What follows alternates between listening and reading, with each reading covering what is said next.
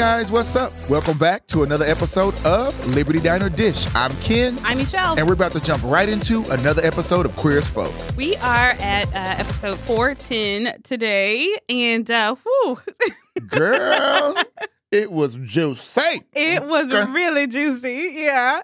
So I just want to get into it. Let's Yeah, just do it. I'm, you know I'm ready. You Yeah. know I'm ready. Usually I have a bunch I want to say at the beginning, but let's just do it. We'll we'll save all the talk for later. Say that. All right. So we start out at the loft with Brian and Justin, and uh, it seems like things have been reconciled Thank because God. I know, you know, we had the breakup and then we got the great chicken soup speech, which was so needed. And so things seem to be good. But Brian's having some issues here.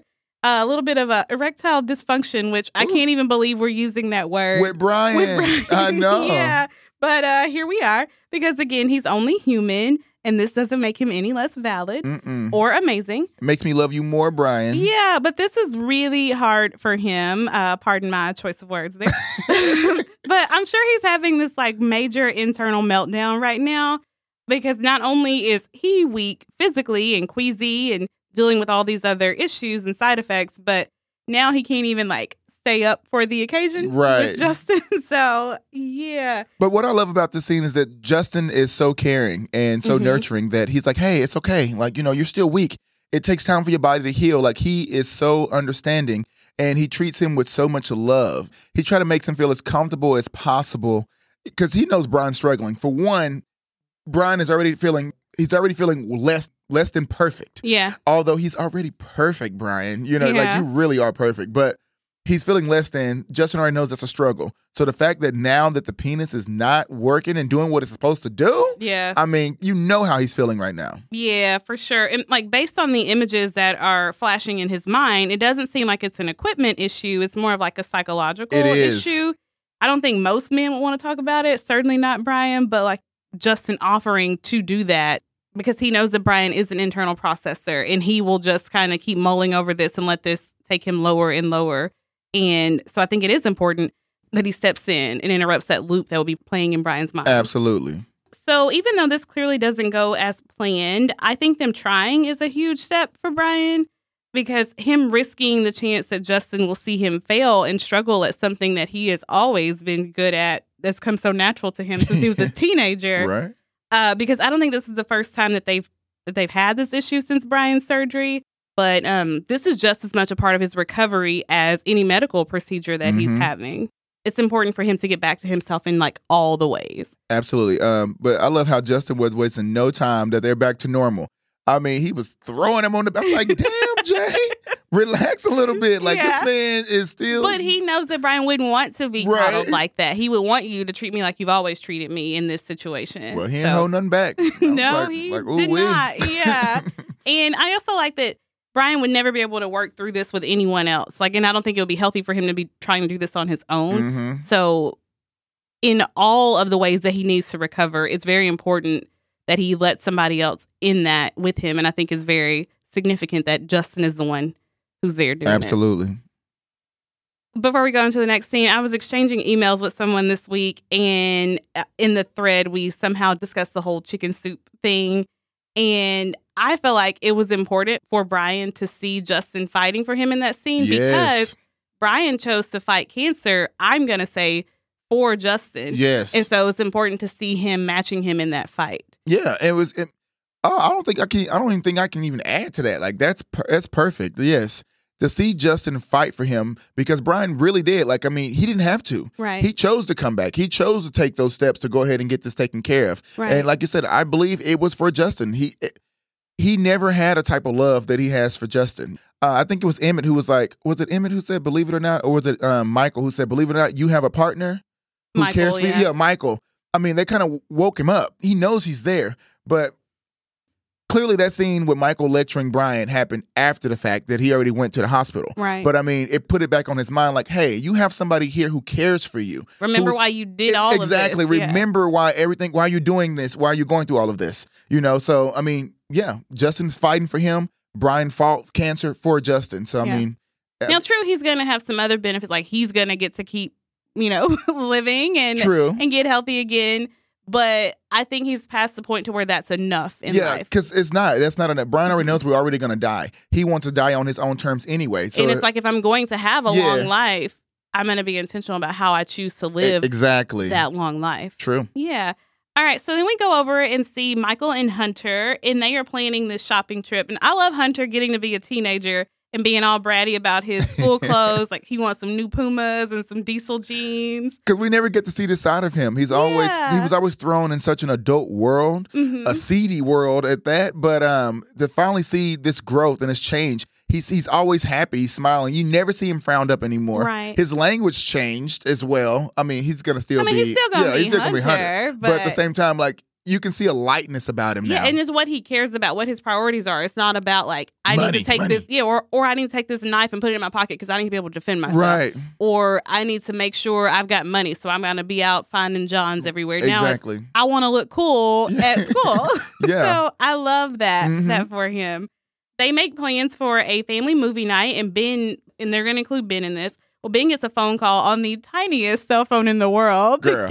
and uh, which you know it's kind of funny because back then it was all about getting the smaller phone, and Mhm. now we're like moving back up to. I want the Max. I want the iPhone yeah, Plus. You're the basically Pro. walking around with like a flat screen TV. Facts. Okay, couldn't even put it in your pocket. Right. Well, so Ben gets this call, and it's Anthony. Remember, Anthony is the student from the former student who works at the library Mhm. currently. I'm giving Anthony side eye. I Like, know. I don't, I well, don't know his ben, intentions. Ben offers like lunch, breakfast, coffee, anytime, anywhere, whatever. Girl, it looked a little suspicious when you do when you're on the phone. You're looking at your man, and then you find out who it really is, and you have to do a turnaround. yeah, I was like, uh, uh because that he turnaround look. definitely put his back to Michael. Yeah, that turnaround was like, uh, you up to no good. Okay. Yeah. Well, apparently Anthony has been calling a lot lately, and Ben says he's a nice kid who wants to be a writer. We get together and discuss books. But I think Ben accommodates all of this because it's somebody celebrating his writing, and he, that flattery. You know, we're all addicted to the flattery. Girl, Let's I don't think I could have turned it down either. I don't think I could have. What? Tell me more about me. I know. Yeah. then we see Emmett and Drew at a hotel. Girl, girl. I, I cannot tell you how many messages we got about people who could not wait for you to see this scene. Because I asked you, like, are we gonna see more of Drew? Like, is this gonna be the end of him? And you were like, I don't know. I mean, This was last see. episode. Yeah, you asked me last girl. episode, yeah. Oh my God. Queer is for gods. Thank y'all so much. For one, that was hot. I think that was hot. Emmett, why can't I just be Emmett for a damn day? Like, oh my God. Emmett is living your best life. He is living my best life. He stole my shit. I need to sue. Uh, like this is crazy. Wow, that scene was everything for me. I mean, it was. I mean, Drew, baby, you built like the gods. Okay, you built like the gods. Shame on me for wanting this married, well, engaged Engagement, man yeah. to be out here having these type of you know, experiences. Shame on me, but I mean, since y'all doing it now, I'm gonna I'm gonna experience it. I, I loved it. I did. It was so good. Yeah, it was very satisfying for you. Extremely. Yeah. Well, uh, yeah, so we get the scene in my how Drew can score. Ooh, baby. Emmett asks him, so Drew hops up out of bed to go take a shower or whatever. And Emmett asks if his fiance knows that he is the H word, not hard bodied, not hot, but homosexual. And Drew says that he is not a um He said he's not a fag, and I was just like, oh, that's when my smile went to a frown. it did went to a frown. Okay, yeah. I was like, you really nah. did. You're like, uh uh F him. yeah, no, for real. Like, okay, I'm like, bro, you sexy and all, but you laid up in this whole bed with Emmett, and then you trying to say that you okay? Um, go ahead, baby. Yeah, okay. So we're gonna we're gonna flesh it out, of course. Mhm. Well, Drew says that that word describes a girl, a sissy, a pansy, and he's got all these bullet points about why he can't possibly be considered. I'm gonna say gay. I don't, I'm not gonna say the other word. But anyway, you just know that these are things that he's always heard that is associated with this type of behavior, this type of person. And it sounds like he's being hateful, but really, I think it's this internalized homophobia. Now, he might not see it as that, but that's what I think it is. And he needs to be able to point to a successful football career and a female fiance to convince himself and everyone around him that he's not gay. It's his coping skills. you Yeah. know? and I'm all for people being able to choose their own labels. Like it's called self identification for a reason. facts. And I know that there are people who, when it comes to their orientation, they might self identify as straight, but when it comes to their sexual behavior, they might have same sex partners. people have their reasons for why they categorize it that way, and they do not need my approval, permission, or understanding. Um, but if someone asked me for my opinion on Drew, I would wager there's a little more going on. No, there's definitely a little more going on. I mean, uh, we don't really know much about Drew just yet. We know that Emmett pulled this man. That's what Right. we do know. But I felt really sad for Emmett. You know, Mhm. um, hearing because Drew is looking happy when he's saying it. Like, I mean, he's like, for real. Like, I'm not, I'm not a fag. Like. At all, like yeah, I enjoy fucking men, but I mean, I'm not. Boy, you sound silly. You sound silly as hell right now. Okay, like, and and I'm glad Emmett checked him and said, I didn't say fag. Like, I didn't right. say that like, word. That's not what I. yeah, that's not mhm. that's not what I said. So anything that any of your assumptions that you associate with that word, I'm not projecting any of those onto you. Yeah. You're doing that yourself. You're doing that. But I just felt really sad that Emmett had to sit there because, you know, Emmett really is truly a great guy. He's caring. He loves everyone. yeah. And the fact that, I mean, he's even in this bed with you and being intimate and sharing himself with you. And then you just, I mean, you just came for the whole gay community. Yeah. like, I mean, you just slaughtered all of them. So it was, it was really hard scene for me to watch. It went, took me from a happy place that was really happy to a place that just made me like just I don't know angry, like made me a little Yeah. frustrated. But then I, I kind of understand it. Like you never know his upbringing. Right. You never know what his father told him when he was younger. Maybe he was expressing himself the true Drew, and then his father was like, "You don't da da da da." We don't know what the trauma we that he's been through. Yeah, exactly. idea. So I'm still opening. I'm giving him a little rope, you know, a Yeah. little, little rope for Drew out there. But the door is still open. It's not closed. it's closing. If but he didn't have the body built by the gods, would the door be open? I think the door probably would be cracked. You know what I'm saying? Because I still don't you want have to. the chain on it. Yeah, though. The chain. Yeah, yeah, yeah. Exactly. Like the chain is on the door. You know what I'm saying? Where I still can see you. You know, you may get back in, but uh, I don't know. But I mean, Yeah. but he is built from the gods, so the door is open. so the door is open. It's yeah. wide open. I'm gonna leave the door open as um, Bruno. Bruno Mars in his head. Okay. Well, he asked Emmett why he would think he was gay. It's like, what, what, what makes you think I'm gay? And Emmett's like, uh, because of the whole reason we up in this hotel You room. just had your dick in my ass. that's that's what Emmett said. Okay, you just did that. And uh, Drew's like, well, yeah, so sometimes I like having male passengers, but that doesn't mean that I love them or want to kiss them or even know them. It's just for fun, and no one is to hear about this. Understand? Oh, it was so triggering because that's how I felt as a teenager.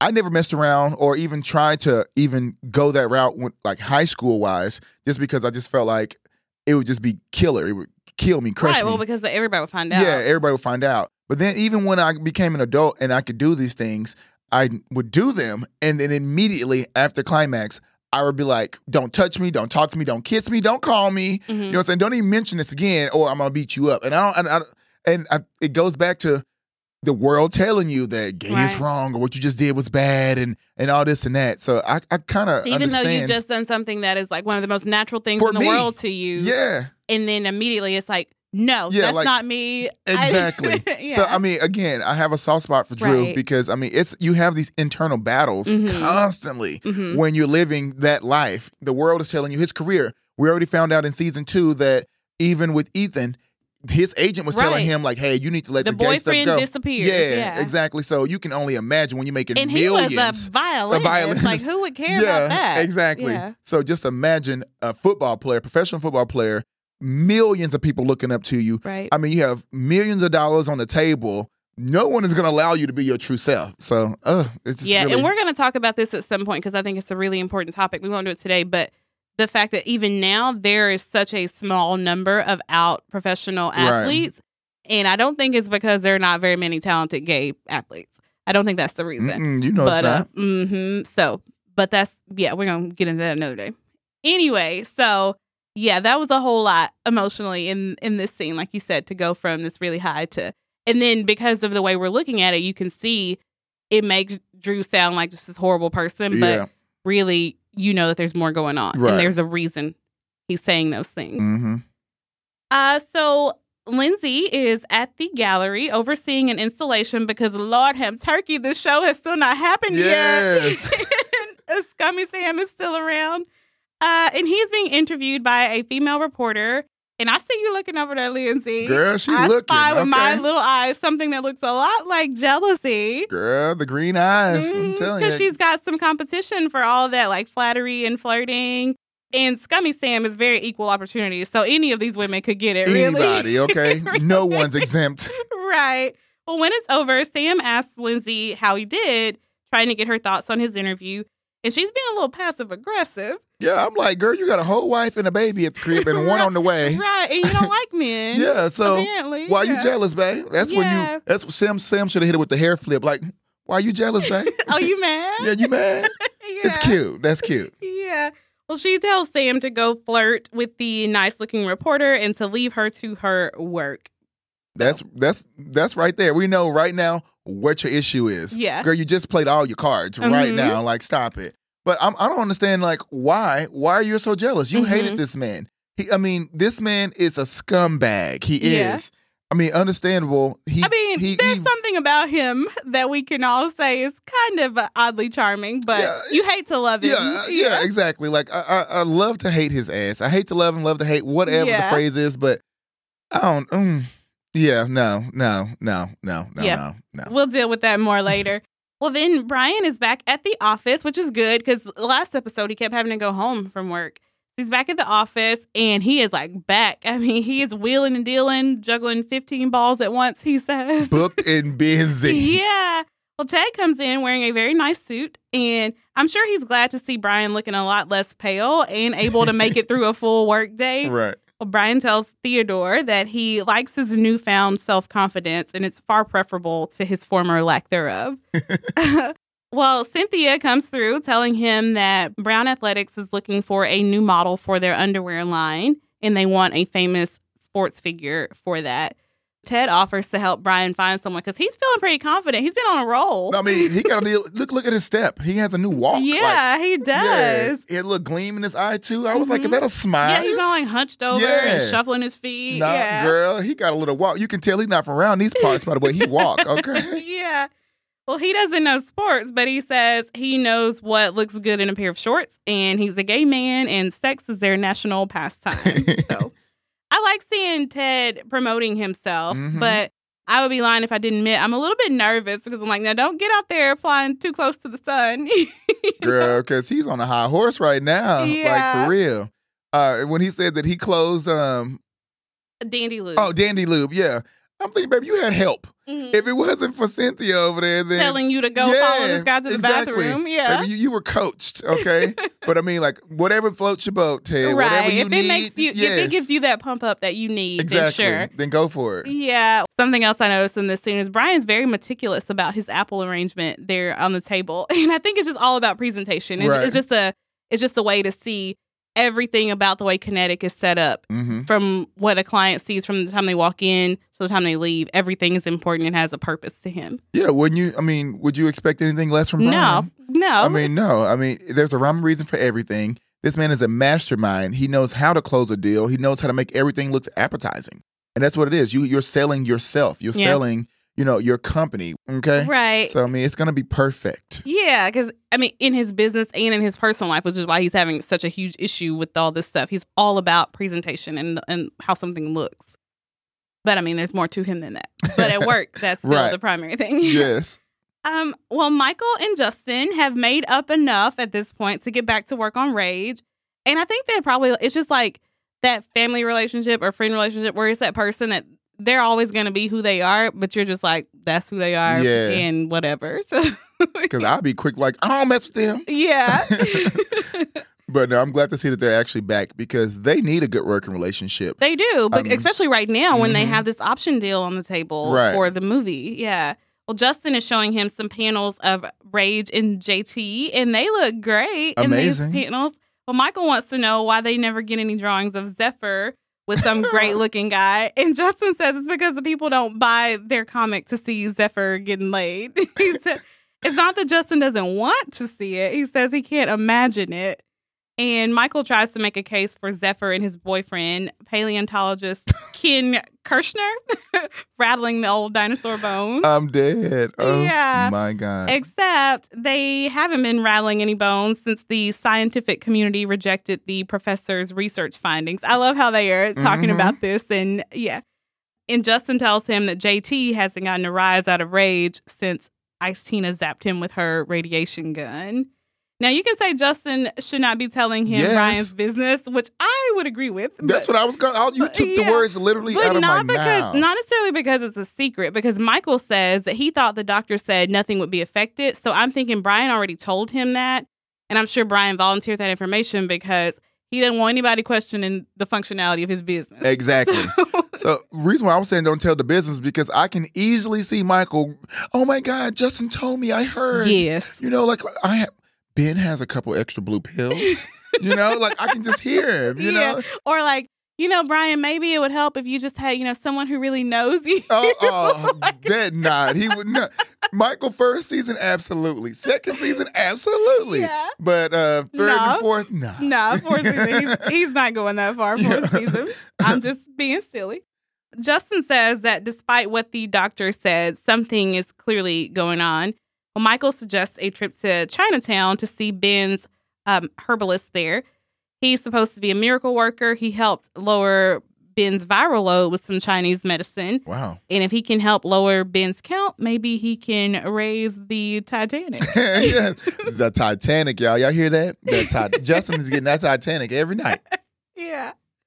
Well, Ben and Anthony are walking on campus and talking about Ben's classes and their harsh critique of Tennessee Williams. Ben says it's a lot harder to create something than it is to tear it apart. And that is so true. Because I can shred some shit. I know. Yeah, it, but never can create my own. right? Exactly. Like, I don't think people think about how much work and effort goes into creating something. And nothing Mhm. we create is going to be perfect.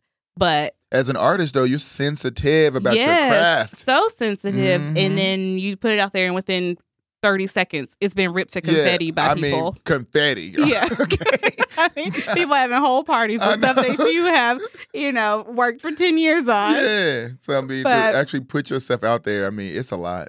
Yeah. Uh, Anthony says, um, like your book, I reckon it must have been like giving birth. And as a writer himself, Anthony can relate. He says every sentence he writes or tries to write is agony. And he's like, I don't know why I do it. And Ben says, for the same reason I do, you have no choice. And he offers to re- read anything Anthony writes, and he promises to be gentle. And Anthony is sure he would be. Uh, uh, Uh, uh, wait. red flag. Pump your. Right now, baby. Okay, pull the e brake. Okay, Yeah. I'm gonna need you to start drifting or something because you're doing a bit much. Okay. yeah. Well, they keep talking and they discuss Edmund White. Uh, one of his novels inspired Ben to write his first book, Are You One Too? And in the script, it's the letter R, the letter U, and the number one, the number Oh, I love that. Yeah, I like that too. Mhm. Anthony invites him to a lecture tomorrow night. Edmund White is giving a lecture, but Ben has plans with his partner and foster son. And Anthony is going to save him a seat in case something changes. No, thank you, Anthony. But I say, I don't, Anthony, you're doing the most right now. Yeah. Okay. Yeah, it's all innocent, but he still better check himself because I would like to imagine that for Ben, it's nice to have someone he can talk to about about his writing and about these things. Someone who understands it on a personal level, who's not just saying, "Oh, you'll get him, Tiger," Right. because I don't think he had the gang loves him and they embrace him, but he doesn't really get to have these kinds of conversations with any of them. So, you know, having somebody who can relate to the experience of crafting something and the worry and fear and excitement of putting that out into the world, hmm that's all important. And he doesn't get that from the gang. Michael tries, but it's not the same. Right. I mean, he can actually bounce ideas off of um, Anthony. Mhm. You know, and then don't have to worry about any judgments being passed. He just feels comfortable. Somebody that already knows him too. He's already been in his class. He knows how Ben works, and like you said, he already admires him. But what I don't like is these little cheap little shots in there, like the long extra stairs. Like, come on now, don't do that. Like, he's a good looking man, but let you know he got a whole family. Yeah. And then I bet you would be gentle. Like, Yeah. stop it. Like, stop it. I don't like that shit. Like, I don't. And I think, I mean, because it can come across, like I said, innocent, Mhm. but it could also come across not flirty. innocent. It's super yeah. flirty. And it's like, I can't really blame Ben because all of us have done things, even if we had no intention of taking it anywhere, but we've excused things, overlooked things, or leaned into things because Girl, you preaching to the choir because you know me, I'll let something go far. I mean, if there's a line here, I am literally leaning over saying that I'm not crossing it. Like, yeah.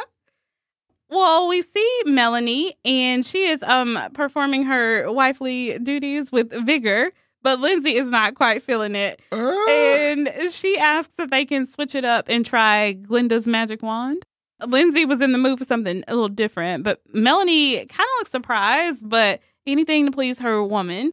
So then we see Lindsay's face, and it's like, mm, I Yeah. want to know what you're thinking about. because those eyes were closed. At first, she she looked a little bored. Mhm, she did. she was like, "It's it's good, babe, but um." Can we? Can we? I was thinking about can we try something else? And she had to reach in the drawer. You know what I'm saying?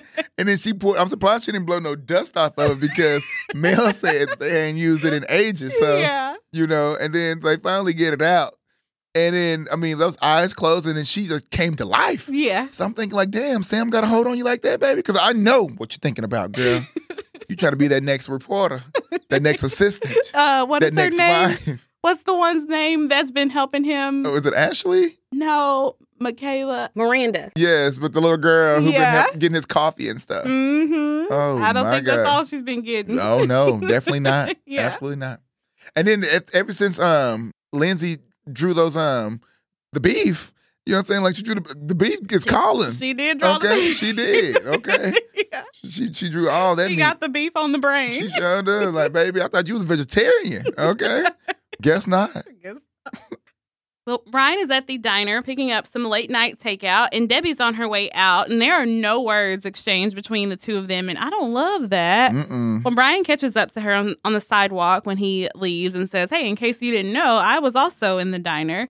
Well, she noticed, and he asks if he can walk her home, but she says that she's been walking herself for 20 years. She can take care of herself. Thank you very much. But Brian says, Yeah, and you got a right hook to prove it. And I think that's him kind of saying, Okay, now we're going to Right. Talk, Talk about, about this. this, yeah. Mhm. and uh, yeah, that's his way of addressing the elephant standing there on the sidewalk. Well, she finally looks over at him because she's been avoiding that eye contact with him this whole time. And she says that he's working late and that it used to be that the only reason he'd still be up was because it was up. And Brian says a lot of things used to be. Mhm. And I think that's not just about him physically, but I think he's having this whole shift in his thinking and Yeah. his mentality. He's so, growing up. yeah, he really is. And he apologizes for what he said about Vic. And Debbie recognizes how it, she takes a moment to recognize how important that is that Brian is offering an apology. Right. I mean, that's the thing. No, happen. no excuses, no apologies, no Mm-mm. regrets. That's his thing. So this means that he wants to fix things with her. She says, "Yeah, you're right. You shouldn't have said what you said, but not because you were wrong, but it's just the way you said it. Like it didn't mean anything. Like Vic's life didn't mean anything." And I still don't think that's how he meant it, but I can see No, that's I- how it came yeah, across to her to and- some other people. When we was watching it, that's what I was thinking. Like now, it starts to make sense because when Brian said it, I was like, Vic would have said that. You Uh-huh. know, like Vic would have had those same thoughts. And But- pretty much everyone has acknowledged that at this point that Vic would have had those same thoughts. Right. Yeah. But she she was going through her own struggles. Right. You know, her own struggles. She she wasn't at terms that he was gone. She didn't have a chance to reconcile her and Vic. And she wanted every moment, every minute back. And the fact that Brian was saying, like, oh, at least he had those extra years, those wasn't even It's guaranteed. okay that you don't get any more because you Yeah. already got some that you didn't. Yeah. it just kind of came off. It was the wrong time. It was the right right thing, but the wrong time to say it. Yeah. Maybe the wrong tone. I think too, it you was. know? I think she was not in the right place to hear it. Yeah, she wasn't what- ready I think that's it. more of what it is. Mhm. I'm gonna go with that. Yeah, but she wasn't capable of receiving that. yeah, but Brian does. I think he can see her point, and that's kind of what he says. And she asks why he didn't see it then, and he says because he didn't know he had cancer then, and so now he's less flippant about the finality of death, and that's really what it is.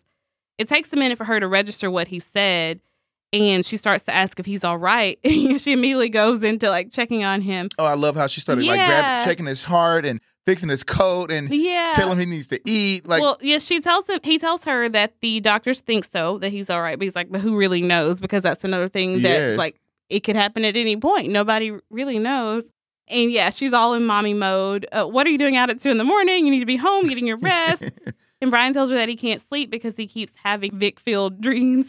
I wish I'm, I'm so happy that he did not tell her. Didn't tell her Vic's in him. But yeah, he keeps having these dreams, these flashes of the procedure and just everything that he's going through. And she tells him, like, force yourself. And he says, Yes, mother, which I love that. After telling Michael and Justin and Ted, I'm sure there's a part of Brian that wanted to tell Debbie, Right. but they, they were not in a, a great place. And I'm sure that you are probably like me in some ways. where When you're sick, you kind of want your mom, even if she can't Uh, be there girl. physically. Like you're on the phone, like mom. You know, I'm on the phone. My mama, Yeah. my mama is sending um, Mucinex through the mail type shit. You know, Yeah. like I'm a baby through and through. Yeah, I am generally not a baby. So when I reach out to my mom, she knows like, oh, you are like on your deathbed. Uh, right, that part. yeah. She asks him if his real mother knows. And he says, so far, only Michael, Justin, and Theodore. He hates to admit that he and Theodore are a thing now. I love the him and Theodore yeah, thing. I Yeah, do too. Now, I want to tell him, uh, Brian, just so you know, Ben knows. Yeah, come on now. Ben knows. Okay. Yeah. And the stand of those damn walls are Hunter knows too. Yeah. Oh, yeah, 'cause he knows everything that happens up in that apartment. Yeah. Well, Debbie can't believe that nobody told her. Of the three of them, She seems shocked as hell. Yeah, Michael is most likely to tell. But yeah, and Brian pointedly looks at her in the eyes and says, I'm telling you. It's personal. And Brian's very Mhm. private and selective when it comes to his personal business in general, and definitely about this. And so Debbie knows that it's a privilege to be getting this news directly from him because it shows her that he trusts her and how important she is. Right. Um, she asks why he's telling her. And instead of admitting all of that, he tells her a half truth. So you'll forgive me and take pity on me. But he just wants her to know. Right, yeah. And then I think he wants what her reaction becomes. Like she she hugs him to her and she says, You're gonna be okay. And I think that's really why he's Right. telling her. Exactly. She is the mother figure to him. You know, Yeah. like I mean, she was a very important figure in um in his youth. That's when you need all the love, and just to see him, just to see her embrace him like that, and then in, in that closing scene, I was like, see, that's all he needed. He needed Yeah. some love, you know, true love. And it was almost like watching. It, it took me back to my siblings. That's how my mom and my older brother interact. Like sometimes it's they're always gonna be good. She's always gonna love him, but she gives him the most tough love. Mm-hmm. And I just felt like Brian is the older sibling. The mom is giving tough love to him, but she's always going to love him. So to see her embrace him, it was very warm for me. Yeah, and Brian stands there like a kid letting his mom comfort him Mhm. there on the on the street. I really loved this scene. I really like a lot of their scenes. Now, I'm not one who thinks that their relationship is perfect. I No. think it, it's got its own issues. you know? Right. But I do love when they have moments like like this. And because this is the only mom that he knows, and he still wants to, even though remember in season one, he's like, I don't need any parents. Right. you know, but he still has the hunger for that. And right now that's being filled by by uh Debbie. I'm glad that Brian did take the first step to reconciling their their relationship. Like there was a time when he might have just said, "Oh well, you know, it is what it is." It's water under the bridge. Yeah, she's we'll mad. move on. Yeah. well, or and not, or just like, well, I lost that because that's just kind of how he works sometimes. but we just keep talking about this growth in Mhm. Brian, and he's not letting anybody go. I feel like as Brian has gotten older, he's pulled more people in. Yeah. Now he's able to admit and acknowledge the importance of these relationships in his Mhm. life. He's getting better at that. Mm-hmm. Anywho, I like that scene. it was really sweet. yeah. Uh, It was funny, sweet, but I was like, damn, Debbie's still mad. I know. Like- because it feels like, it's been, three, a four while. weeks already. It's been a month now. You were still mad. yeah. I mean, she's gotten over all this other stuff from other people a lot faster than that. But And I'm like, girl, he spoke some truth. Like, I mean, it was just Brian. She always want to be mad at Brian because Brian never gave Michael, you know, a little piece, a little sample. and her baby been chasing this man for 15 plus years, you know. Yeah. Well, we see Lindsay in the kitchen making a grocery list. Mel comes in and asks her, and she asks Mel if she can think of anything that they need. And Mel says, Yeah, some batteries. Girl, They had Glenda's magic wand buzzing all night. they did. I think they were playing that Lionel Richie too, that all night long. Because they were in there. Girl, you didn't drain all, they went through all, when, I, when they should have showed a scene of them, the remotes, uh, the backs off. yeah.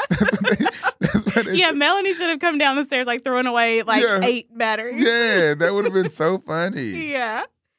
Well, Lindsay's a little embarrassed, but Melanie enjoyed the fact that Lindsay enjoyed it. And Melanie goes over their plans because this show is coming up. They're going to drop Gus off with their friend Dusty so they can go to the exhibit together. And Lindsay's acting all distracted, and she tells her she's decided not to go. Mel's like, but the whole thing was your idea. It's your show. You put it Mhm. together. Like, it wouldn't even be happening if you hadn't insisted upon it. And Lindsay says, I spent enough time on that already, and she needs to be more attentive to Melanie and their family. Well, Melanie is a good partner here. She tells her, Hey, when I feel like I'm not getting enough attention, I'll tell you.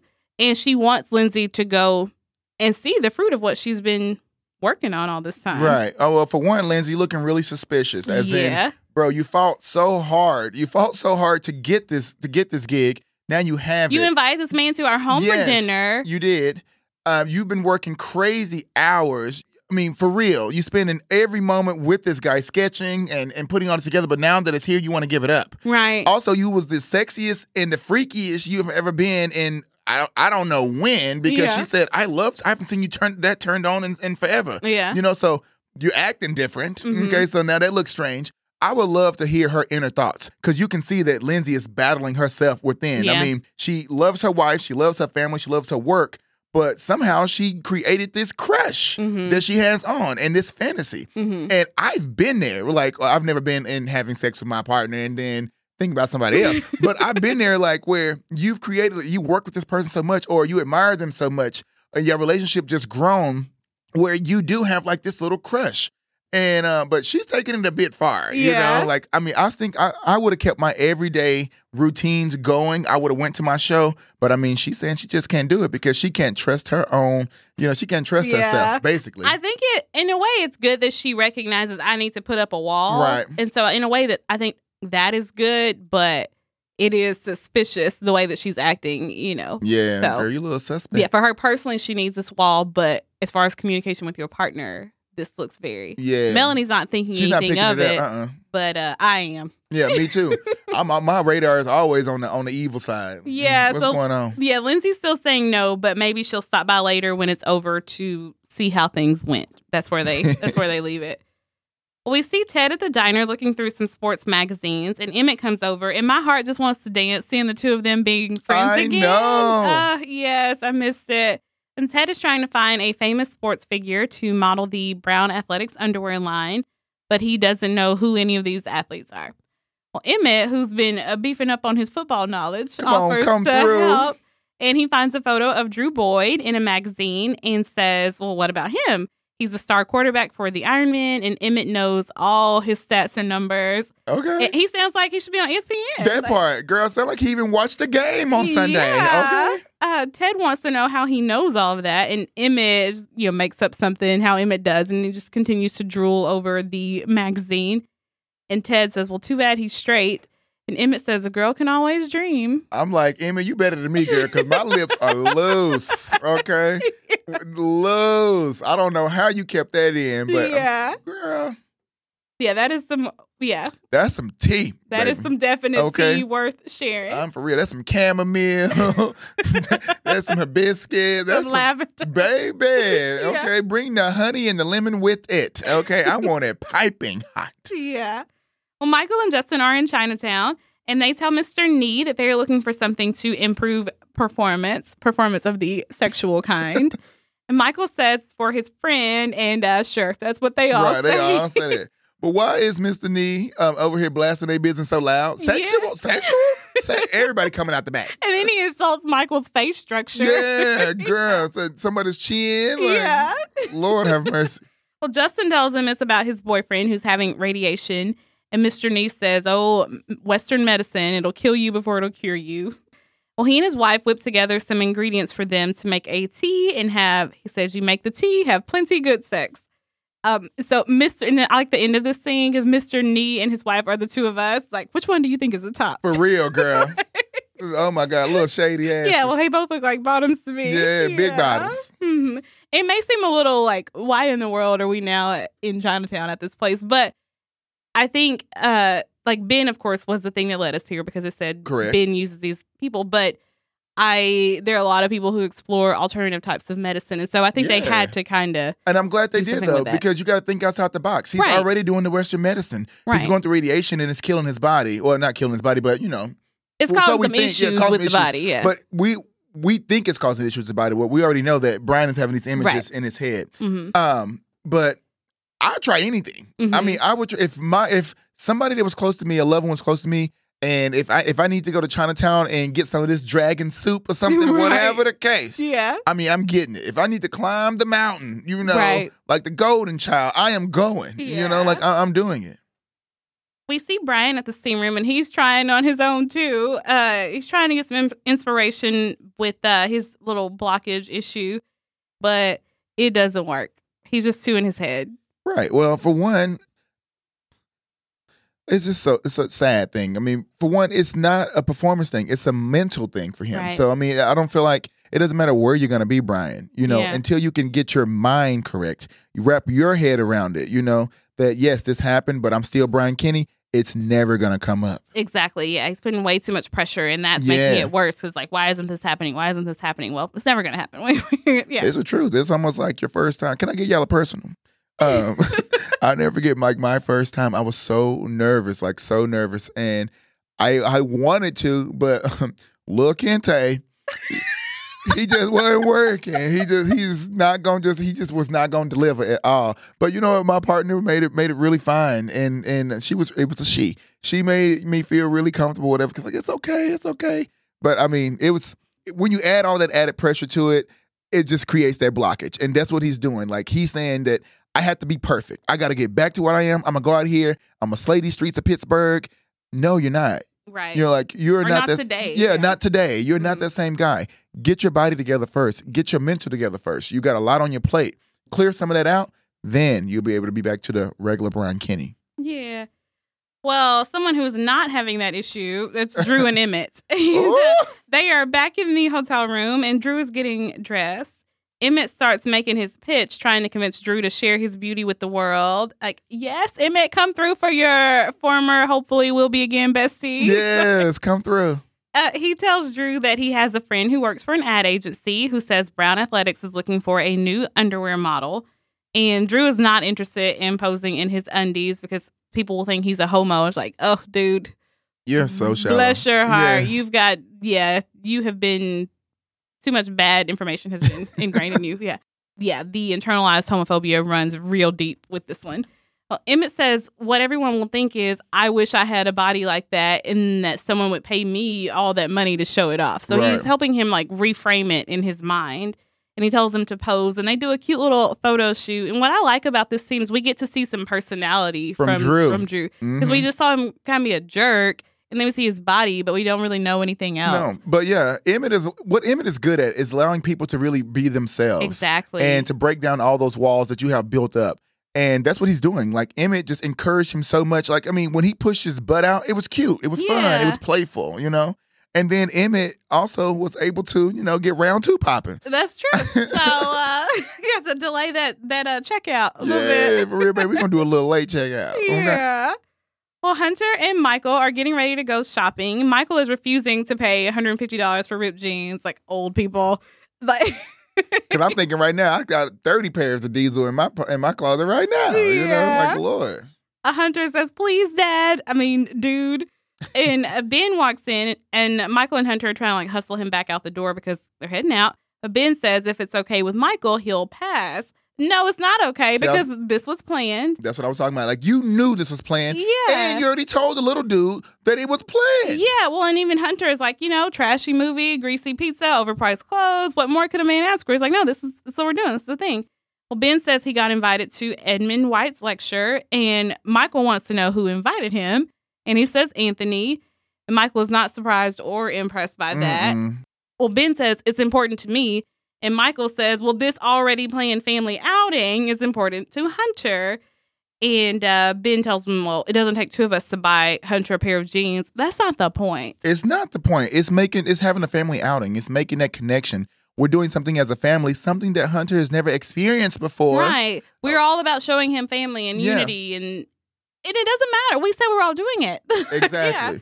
But I do love how Hunter steps in because Yes. they're about to get Michael was about to let his ass have it. Yeah. Little Deborah was coming out and Michael. Okay. was. Yeah, I love that. I wrote that down too. Like the hunter steps steps in to prevent this argument because he sees how things have been between the two of them Mm-hmm. Right. lately, and he's just and so he offers like, "Hey, why don't y'all both stay home? I'll take the car." True. Do you think he's doing that because um, he truly cares for them? Or does he know if they split up, it's a potential chance that he's going to have to move out, go to a foster home, or a little bit of both? I think it's a little bit of both Mm. because I I do think the first one is he does care about them, Mhm. but also it's like, what does that mean for me? Like I'm a I'm a factor in this too. That's with any family unit. Right. When one person is pulled from that, everybody's gonna be affected. True. So yeah, what do you Mhm. think? No, no, a little bit of both for sure. I agree with everything you just said for sure. Yeah. But I just I thought that look at this growth on Hunter. He's stepping up. yeah, I know. The thing It's twice that he's done that. Yeah, well, aside from the stuff that Ben is doing to his relationship with Michael, I also feel like he keeps putting Hunter in an awkward position Yep. because he's having to like, oh, I can't tell this dad about this because he'll get upset, and I have to. Mm-hmm. So yeah, Yeah, he doesn't have to go. He shouldn't have to go through that being 16 yeah, being and a kid. right, and we've already said multiple times that Michael should absolutely be considerate to what Ben is dealing with. But how long do I have to accommodate to accommodate these issues that you are refusing to work through? Yeah. It gets to a point where it's like, baby, we got to work through this. Like it- we got to let's let's get it down. Let's- yeah, let's like I'll give this. you time to like feel it, but I want to see that you're working and making progress, and True. I don't know that Ben's been doing that. I think he's got So sidetracked. I wonder if Ben's first book, like it was picked up the moment that it was written, it was picked up by the first at um uh, publishing house. I mean, like what what you have never experienced no's before? You know, I, I'm an actor. I get turned down no all the damn time. Like right. I do not go crazy on Brad. You know, Uh-huh. like I just don't. I don't. I don't go out. I don't, I'm not seeking attention. Like you, this not your first rodeo. Like Right. And I, it's probably, you know, when it's at first when you're just like, maybe this will be something, maybe it won't. And it was probably more of like the therapeutic process of him actually writing his journey and his story that first Mhm. time. And so you just put it out there and like maybe it becomes something. Well, And then then, the it pressures- did. And now you feel established. So you Yeah. feel like your second one ought to flow in easy. And what's making it worse is Michael's success as Facts. something that was just a little pastime for him. So that's making it worse too. true. Well, it's a little shitty. It's a little shitty that you kinda low key shitting on Michael's parade. you Right. know? Mm-hmm. But just a little bit. Yeah, I mean, you're at least about middle key. You ain't yeah, low yeah, key yeah. no more. Middle key. Yeah, no, for real. you in the mid range keys. yeah, for real, for Yeah. real. Edmund White is an interesting story. He is a pioneer in the gay novel genre, and I own one of his books. I found it at a used book sale, but I should probably try to venture into more of them because I really enjoy the one that I have. So I kind of understand Ben wanting to go, but still. Mm. So we see Lindsay, and uh, she's getting around here lying because she tells Sydney that she she it couldn't be helped. You know, she missed it because it couldn't be helped, and because this show is over. And so when you have to start lying, those are also red flags. Flags. Even if you're not lying to your partner, you're lying about the way the choices you're making. Facts. But you know what? I don't know if you even caught this though. So you know, she had the conversation with Sydney. He said the checks and all the money is flowing. Like it was a good night. Yeah, like uh-huh. I mean, her idea worked. Like she Uh-huh. did that. Like Lindsay, I'm proud of you. But you said that the baby was sick. Mel got off work late, but yet you still show up at the end in some patent leather high heel boots. Right. You know what I'm saying? And look like a mini skirt. For You know what. I'm saying?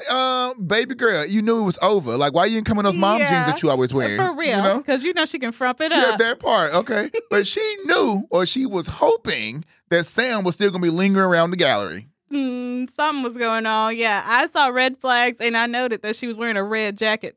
A red jacket with some black patent leathers. I was Yeah. like, okay, baby, that's shiny boots. I see you. yeah, so like you were saying, the show was a huge success, and she tells Sydney, "Okay, great. Then you go on home. I'll lock up. I'll turn everything off." And so she starts doing that, and old scummy Sam happens to still be there, and he asks her where she was, and she pretends to have been busy. But uh, he has her number though, Yeah. And she keeps shutting things down and bends over to turn over a computer and he's like removing her coat. He says he's responding to his senses, which is what an artist does. Mm. And Lindsay tells him to back off and he asks if she's sure. And she is, but Sam's not sure that she's sure. And he calls her out for her contradictory feelings regarding him. Thanks. Yeah, she tells him to leave and he says, Fine me, you're not fooling me as he heads out the door. Well, she follows him. If I mean, he was on go- the way out. He already gone. Why are you yeah, following? I mean, he Okay. at the exit. Yeah. And she follows him, saying that I have no feelings for you. How could I? I'm a lesbian. That but- right there was like, uh, uh, uh. Yeah, well, she's trying to convince herself, is what I think, because the next thing we know, they painting the walls at the gallery. Girl, that was the, I was like, it's, okay. I don't know why I hold maybe because she's actually married. I hold Lindsay to a different standard because although Emmett is over here creeping with this man, that's I know. It's like, I totally realize my hypocrisy. here. yes, I know. Like Emmett's creeping with him. I'm giving Lindsay mad side eye. Like I know. Know. I don't. I'm like, no. Like, I just don't feel good about having watched that. I know. I don't. At and all. not with him. Not you with him. Not with, yeah. I mean, yes, y'all, y'all have mutual interests, but at the same time, girl, no, you Yeah. have a wonderful wife at home who is pushing you to be great. It'd be different if she's not pushing you to be great. She's holding you back, saying you're doing too much, but she is she is there to encourage you. right. And you do this with him when you already know the type of man this man is. I mean, ugh, I was. Just, I know. I I'm gonna have to keep thinking. Well, I don't want to think about it, but I'm gonna have to. I don't know. Comment on all her stuff. Like, and on the one hand, it's like, okay, well, maybe it's good that it's him because he's he's probably gonna like move on, you know, and just like on to the next town, on to the next show, and so it's just this kind of thing. But But then that's like, But then you throw it away for nothing. Yeah, exactly. That's worse. Like it'd be different if this became something and then you and Mel had to split or something. But Yeah. For this man to get your goodies that you haven't given up to a man in forever, you Right. know, well, we don't know how they got Gus. Um, well, no, no, no. That was all medical. That okay, wasn't well, they had in natural. vitro back then. Huh? They had in vitro back back then. Yeah. Uh, the artificial stuff. Mm-hmm. Well, because remember, with they did, uh, you know, Melanie's pregnant. They did that at the house. Oh yeah, you sure right. Yeah, Mhm. yeah, yeah. But um, like I was like, hell no. So he can hit it and quit it and go on back to the assistant, to go on back to the news report, to go on back to the next girl at the next event. And then he got five wives. yeah, five wives, you know. yeah. And you hear the way he talk about like, no, it wasn't worth it, girl. If- You could have convinced Brian to give you some thing. You know what I'm saying? Like, I don't think she would have tried. She would've but I don't think but- he would have. but still, you know, like not him. He, he, he it was he's not the one. My thing is now she's gonna kill herself thinking that she just cheapened herself. Yeah. You know? And then why did you do it? You already had the event. There was no need for you to even get it'd be different if you was, you know, no, it wouldn't even been no different if you smashing your way to the top. But still, at least you got something in the end. What did you get from that? What did you Yeah. get? You didn't. Well, didn't I guess we'll have that. to see some more to see if she did get anything from it. I just, Well, I she better to, not have gotten pregnant.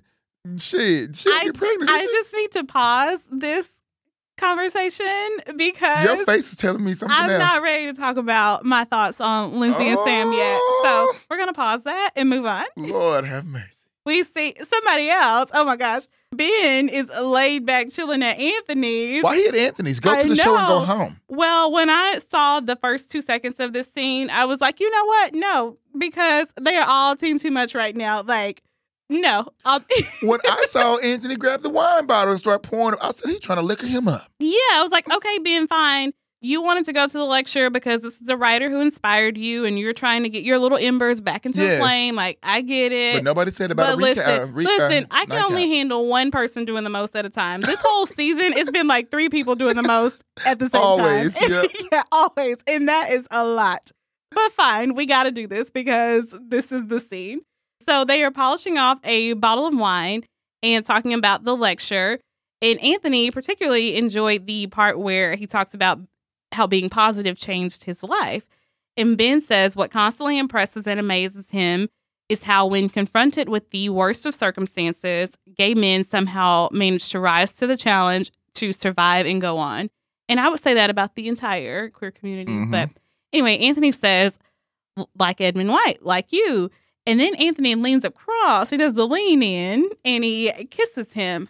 Now, first of all, you know good and got doggone well that Ben saw that kiss coming. He saw that kiss coming, but Ben, and all, you see, Ben did not stop anything. Like he, your baby, Well, in second, it took Ben a little too long to stop it. yes. And so when they finally part, Ben says, if this is where all this has been leading, you've made a mistake. But Anthony doesn't think so. Nah, uh, he was like, basically, Anthony was like, yes, I know you got a man at home. I know Yeah. you got a son too, and I'm not gonna jeopardize that because what I want is no strings attached. Yeah, baby. that's what he says. He's like, I know all that. I know you have all of that, but he doesn't want anything that he can't have. All he wants, all he's wanted from the moment that he saw Ben and fantasized about him, admired him, he's wanted to be like him. Uh, he wants Ben to give him the gift to make him positive. Girl, I was like, the gift. Yeah. What gift? well, and Ben's like, "Whoa, what?" And he says it's gonna happen anyway. But and Ben's like, "Yeah, but not if you're not if you're safe."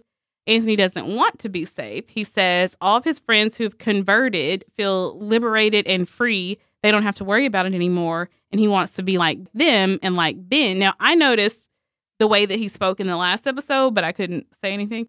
but he used the word converted then almost in a spiritual sense Mm. when he was talking to Ben. He's like, "Yeah, the way you were, you wrote about your conversion in your in your book," and he talks about how that conversion put Ben in a different space, like physically and spiritually, and all this stuff. And so there was something very weird about the way he was talking about it to begin with.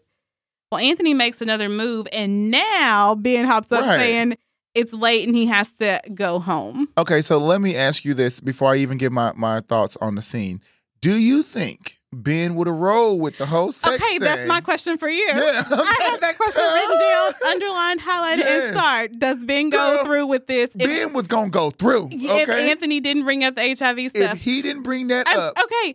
When he was letting, I mean, he was letting him kiss him on the chest. as He was talking, and then if you look at his mouth, his lips are tooted. yeah, they are. Like he was ready for the kiss. Like Yeah. he he because he let Anthony unbutton the shirt, Mhm. rub the chest. And you can say he's chest. just trying to listen, but you don't. you Girl, don't have no, to be still no. to hear. I would have grabbed your hands your, in your face and kind of pushed you back, and I'm gonna listen to you, you know. But Yeah. Ben was enjoying it a little much because he said, "I admire you. I've always admired you." You know, like so he's filling him with these words, you know, all these kind, nice, sexy words, getting Ben going. Ben, I, I said it last episode. When you're in a weak state, Right. you do weak things. and you know? he was desperate for attention, Yeah. desperate for some flattery, desperate for someone to validate him, and yep, put yeah, himself in a dangerous situation. he so sure did. I, you know, and at this point, this episode, they've all been trifling. So sure, he's going through it. yeah, he was going through it. yeah. he I was. mean, I don't have the emotional capacity to deal with any of them right now because. no, not at all. Um, my thoughts now. This was a sad scene for me. Mhm. because I hate to see Ben in such a low place in his self esteem because he's always one with high self esteem. So to see him such so low that he would allow himself to be put in a predicament like this, Right. it was very sad. Another saddening thing to see a young person who is living in fear because they think HIV is everything. Just because you're gay, you're gonna contract HIV. I can't go on my life, so I'd rather just have it and get it out the way with. That is such a sad mindset. Yeah. That was terrible. Who you're seeking right. to be infected on purpose. If you truly respected and truly knew Ben, then you would know Ben does everything in his power to stay healthy, Right. to inspire others to be healthy. This man was leaving his boyfriend to go to, um, gave up his apartment, everything just to go to Tibet so he could try to find out more ways to keep to stay healthy. You know, Right. he got himself I addicted mean, he to gave steroids. Hunter a box of condoms Yeah. when I first met him. Exactly. Gave Hunter a box before he even knew, Right. knew, knew the guy. Yeah. Gave him condoms to stay safe. He's always talking about how to be safe uh, and things like that. You to be able to be that low, to go and to be to be able to be that low, to be put in a predicament like this, a situation like this. I mean, that was just extremely sad, and I felt sad for the young kid, young kid Anthony too. But it kind of makes sense now. It, it actually makes sense where his mindset is and his thinking. Yeah, we're going to talk about that a little bit more a little bit more later. Well, surprisingly, maybe to some, but not surprisingly to me, Brian and Justin seem to be doing well like, uh, over at the loft. And you know, all of these couples fight, but to me, something that I see with Brian and Justin, like after they have a fight, they come back together and they're always stronger than they were before, and they see each other more clearly and themselves more clearly. So I feel like when they fight and they get back together, it's a healthier version Well, of them. they actually talk their problems out though. Like they have those, they have good communication when it need when it's needed. Brian is going to always withhold. He is, Mhm. but once everything comes out and laid on the table, they have those uncomfortable conversations that needs to be had. yeah. Where I feel like Michael and Ben are kind of let things be drawn all the way out, and then by the time you address it, I mean you're enraged. Um, and then the same thing with Emmett and Ted. I just felt like they didn't have a lot of conversations, and clearly we know that Melanie and Lindsay they're not having the conversations that needs to be had. But Yeah. um, uh, with with Brian and Justin, like they'll have these conversations. They Yeah. fight for each other, you know, and they know that the love is strong. Yeah, and typically their fights are about the path forward. It's Right. like we want we want to move forward, but we might disagree about what that moving forward looks like, and that's what prompts their fights. Mhm. But I think that's important. That the key thing is we're fighting over how we're going to move forward because Forward. that's the the assumption, the intention is to move forward. Correct. But how we're going to do that Mhm. a lot of times causes a fight with the two of them. Anyway, so Justin is whipping up a batch of tea for Brian. It kind of reminds me of in I think it was season one when he was whipping up a, a hangover remedy for him. Yeah. So he's always mm-hmm. trying to, you know, nurse him back to health. And I like that Justin is doing this for Brian and not for himself. Like we know Justin can go get his needs met Oh, somewhere yeah. else. Like that's not an issue. But he knows that it's important for Brian to have control of his virility again. So he's trying to to help him. And also, I'm sure he would like to benefit from the resurrection of the Titanic. So, he's trying to get on that Titanic, okay? yeah. He said he ain't he gonna go be like the captain, gonna go down with the ship, okay? yeah. But I just imagine that Justin has been taking such good care of him because if not, Debbie would be over there. So I think the fact that she's staying away, not coming over with macaroni and tuna casserole every hour on the hour, Right. I'm sure it's because Brian told her everything was fine. And we know that Justin doesn't half a anything. He's gonna whole a he everything. sure is, okay? yeah. Yeah. Uh, so he takes Brian some tea that does not smell so great. And he tells him that it's some kind of magic potion. It's supposed to hopefully make him large, very, very large. And Brian looks at him for a moment, and I think he recognizes this for what it is. It's not just in complaining or rushing or criticizing him because he hasn't been able to um, get it in. Right. Because But he knows this is gonna make Brian a better person, make Yeah. him feel at, at whole again once Yeah. that's working properly. Right. And so Brian knows that this is Justin helping him because he loves him and there's no pressure or expectation. Uh like sure he would love for it to work, but for Brian's peace of mind, like you were saying. Mhm. And Justin understands him and knows how important this is. And so he's trying something that even Justin doesn't really necessarily believe in. Right. But and even though sex should be the least of his worries while he's battling cancer, it's not for Brian. Mhm. And Justin gets that. So he's like, all right, we're gonna we're gonna try this. We're gonna make this work. Yeah. So Brian looks at this man who keeps staying, who keeps trying to heal him, who keeps loving him, and he takes the mug of smelly tea and he knocks it back. and uh, I don't think Brian's too optimistic, but he's doing this for Justin Right. because Justin is doing it for him. hmm And it's just this beautiful circle of love and it moves us all. So, yeah. I originally thought that Brian was about to throw that damn cup of tea. I was like, because he can get a little yeah. dramatic. I was like, don't. These last couple encounters with Brian, he's been throwing shit. yeah, but you better watch out, bro. He's been acting real over the top. Yeah. well, the tea is disgusting. And Justin says, who cares as long as it works? And I think what he's saying is something you were saying earlier. We'll do whatever it takes. right. And Justin kisses him and hopes that between that and the tea, something might rekindle the fire in Brian's life gate. I mean, he let it just settle. It just, Yeah. it just hit the throat. Like it just hit the throat, and he already. You feel anything? yeah. Not, damn, it's not even in my stomach yet, babe. Like, Yeah, yeah. So it's not having the desired effect yet. But again, something we said, I'll go ahead and slip it in here in case I forget to mention it later. But it's not a physical thing. Right. It's a it's a psychological thing. Correct. And so were this trying to fix a physical problem, maybe the tea Right. would work, but it's not a physical thing.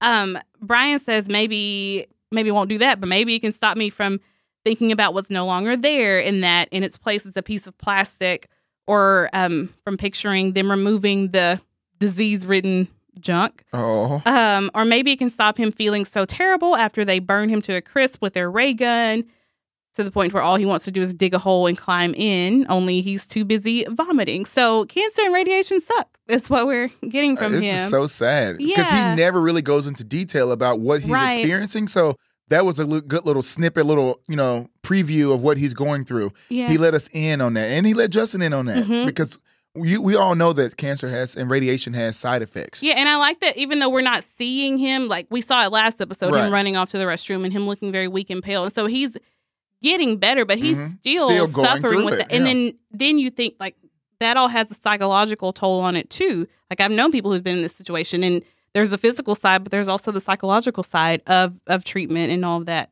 that comes with it. I do think it's good and healthy that Brian is getting that is getting all this out, that he's saying all this stuff. He's frustrated about it all, and he can't find relief and pleasure in the thing that he's always found it in Mhm. before. And he's not taking it out on Justin, which is also a really good thing. He's telling him, but he's not like yelling at him about it. hmm And because when he gets up off the floor, he gives Justin a little love tap, just like, this ain't about you or the tea. but, uh, but I'm glad that he is letting someone else know what's going on in his head. And I'm glad that he's letting Justin be that person because Justin made it very clear that that's who he wants to be in Right. this situation. Um, and so, yeah, he gets all that out, and Justin walks over and he's massaging his shoulders, trying to calm him as best he can. And he says, Well, there's got to be something. Yeah, all this I think is very, even though it's a sad and sucky situation there, and I think this is very, it shows how healthy they are as a couple right now. Absolutely. Yeah. Yeah. And just that Justin is still there taking care of him when Brian can do nothing for him sexually. So- True. And it just shows also that um sex is is a part of the relationship, but not the majority of Right. their relationship. Which most people Yeah. would think, definitely, probably most of their friends would think that it is. Yeah, like oh, he's only with him because he's he's so young. He's Mhm. a twenty year old. Da da da Mhm. da. Like no, Justin is more than that. He's more than sex. Yeah, the sex is good and it's great. Don't Yeah. get me wrong, but I care for this man. And Right. I mean, and it's also giving Brian a glimpse. Uh, I think you already said it, but it's giving Brian a glimpse of just who Justin really is. Justin does not have to be there. That's a lot. Of, it could be a lot of stress for a twenty year old. You Mhm. know, to deal with. Oh, deal gosh, with. Yeah. so much stress. Yeah. So I mean, the fact that he's there trying to figure out ways to make you feel better. I mean, it just shows how much he loves you. I got a question for you. Oh, I'm ready. Do you think Justin is tricking right now? No, hell no. I don't think he got too much going on to be tricking. Yeah. He's trying to worry about his man getting healthy. He's right working on a movie deal. Like, no, he has Right. too much going on. Mm-mm. Yeah, I agree. I don't think he is either, and and but I don't think he's telling Brian that he's not because Brian would throw him off another Kenny Cliff Yeah. for if he thought that Justin was denying himself something just to appease him and Mhm. his feelings. Like Brian would not like that. And if Brian throws Sunshine out of that loft one more time, I'm gonna lose my mind. I'm telling you, I'm- I'm making a trip. Stay gone, baby. yeah, for real. I don't mean that. Don't stay gone, baby. right, but I'm I'm no, I'm pulling up though. Okay, now you going back, but I'm pulling up. Yeah, um, for real. And you know your man is a drama queen, so go back, but make him pay for that vacation to Ibiza because you deserve that. You deserve it, bro. yeah. Well, we see Lindsay coming from the shower and she's going into their bedroom, and I'm like, honey, that kind of dirty. Don't wash clean. You sure done, baby, because you still look dirty. When she was walking in the hallway, I'm like, ooh, you look bad, girl. Yeah. Oh, Melanie is in bed asleep, and Lindsay comes slipping in all wet and adulterous. so, um, Melanie congratulates her on a successful show and says, "Aren't you glad I made you go?" And so she falls back asleep. But uh, I'm like, girl, you should have kept her ass at home. yeah, Lindsay is there with uh, eyes wide open. Yeah. I will talk more about all this, I think, in the next episode. But it's not a double standard eh, because Emmett is a man and Lindsay is a female. Like that has nothing to do with it. I just, I might need to hear a little more from other people involved to round out my opinions on this. Mm-mm. Yeah. I mean, my heart still goes out to Lindsay. It's sometimes Yeah. you just fall for the temptation. Mhm, You know, mhm. like you you fall prey to it. It does not make her a bad. It doesn't No, make her no, an awful person. I mean, it's something that I would not I wouldn't have expected from her character. hmm You know, um, she seems like she's very morally right always. hmm But I'm glad they kind of dirtied her up because we haven't seen Lindsay get dirty. She was always the one, you know, male cheated on her. She was home still with the baby by herself. hmm She couldn't even like she had a, a roommate move in. Male thought she was cheating with the man. You know, like she's always the one fixing. So to see her, I'm glad they kind of like muddied her up and gave her like a true human feel because we do make mistakes. Right. I mean, we do fall for temptations. You know, yeah. I mean, I can say I don't like something or agree with a choice a person makes. And I'm not saying that to judge you or to condemn Right. you. But speaking your own truth. yeah. Yeah. But I have a feeling that we're going to get an opportunity to talk a lot more about the Lindsay situation. So I'm withholding Okay. my uh just because I know people are gonna be like, you didn't say this or you didn't address that. I'm Gotcha. intentionally withholding my thoughts on some Lindsay stuff for a minute. Okay. Well, then I'm, I'm gonna fall back till I get some more info. I'm gonna fall back till I get some more info too. Well, we see Debbie and she's kneeling at a chapel and lighting a prayer candle. I guess I think that's what's happening. I I don't know. I don't know.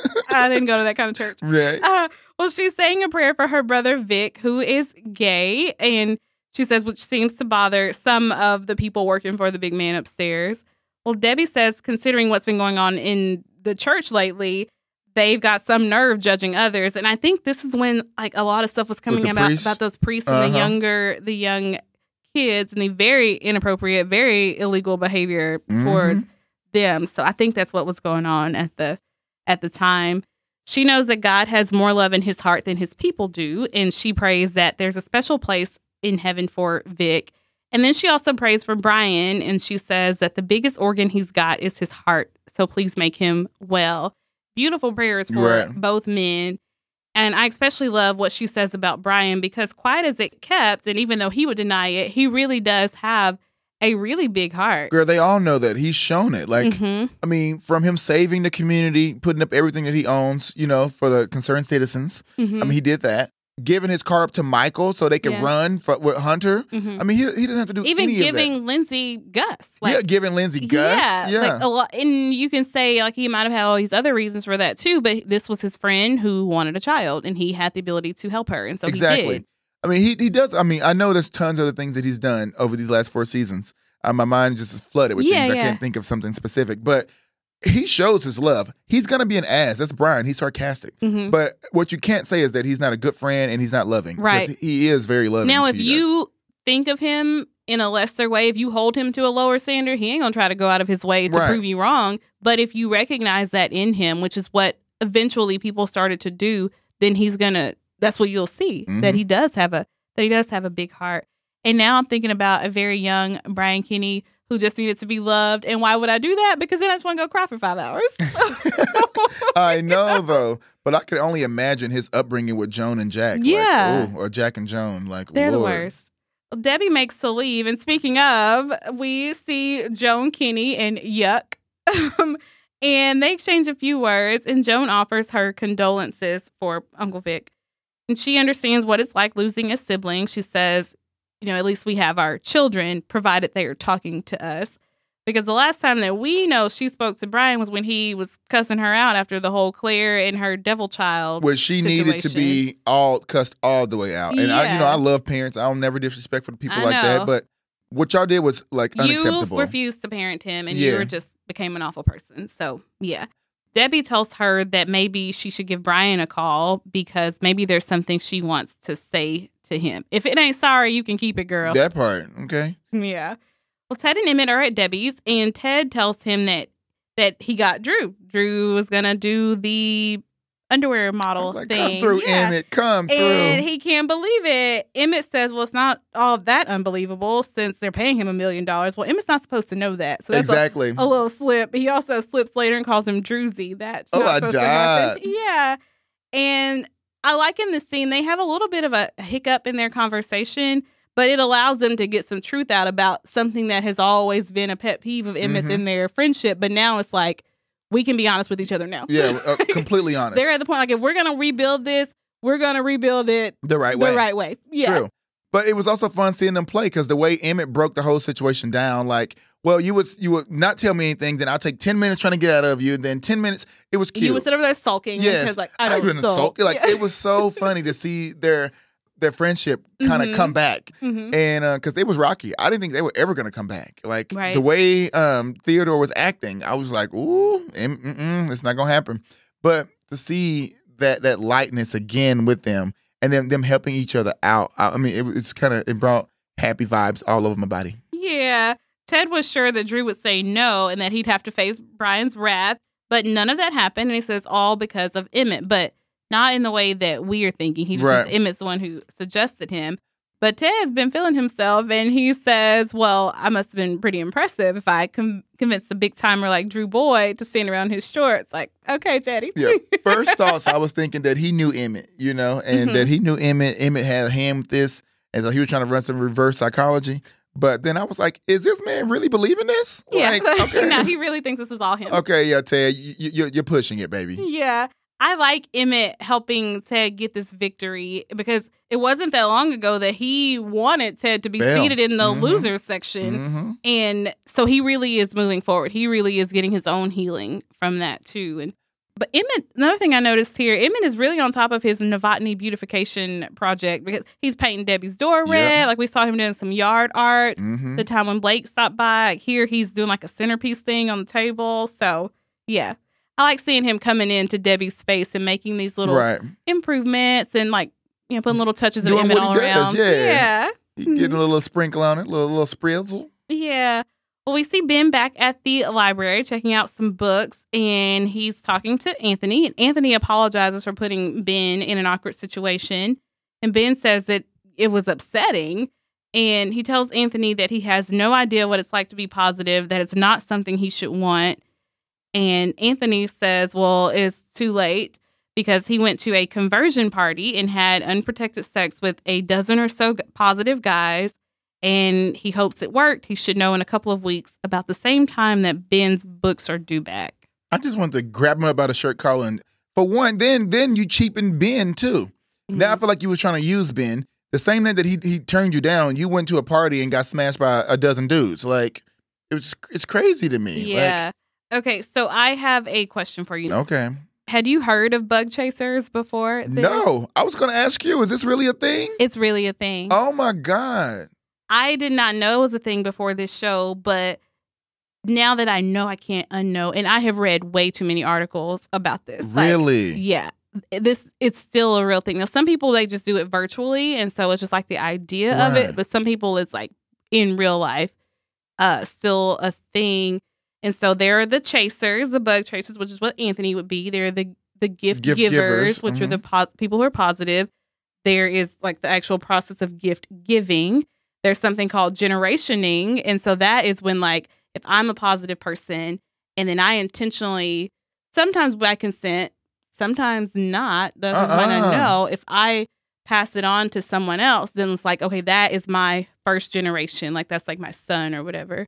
And then like it's some people's like building this legacy, general like yeah, generationing is a thing. Is it hold on. against the law? And then the other thing is stealthing, which is when you pass it on when they don't know that you're passing it on to them. Girl. Yeah. And for some people, it's like a fetish thing for them. Like it's like playing Russian roulette. Like, ooh, did I did I get it? Did I not get it? Like it's the thrill of that. Like people have of all. I'm I'm not kidding. I spend way too much time googling this. I can somewhat understand that last one, like the Russian roulette. Barely, kind of. I mean, I think we do that in life in general. right. Period. Gay, straight, sick, not sick. Like you know, you playing Russian roulette when you have sex unprotected anytime. Right. Period. Even in a hetero, Yeah, exactly. you could get pregnant or whatever. Yeah. So, I can or catch herpes or or anything. gonorrhea, You- anything. There are lots of risks Yeah, getting risk. It. Yeah.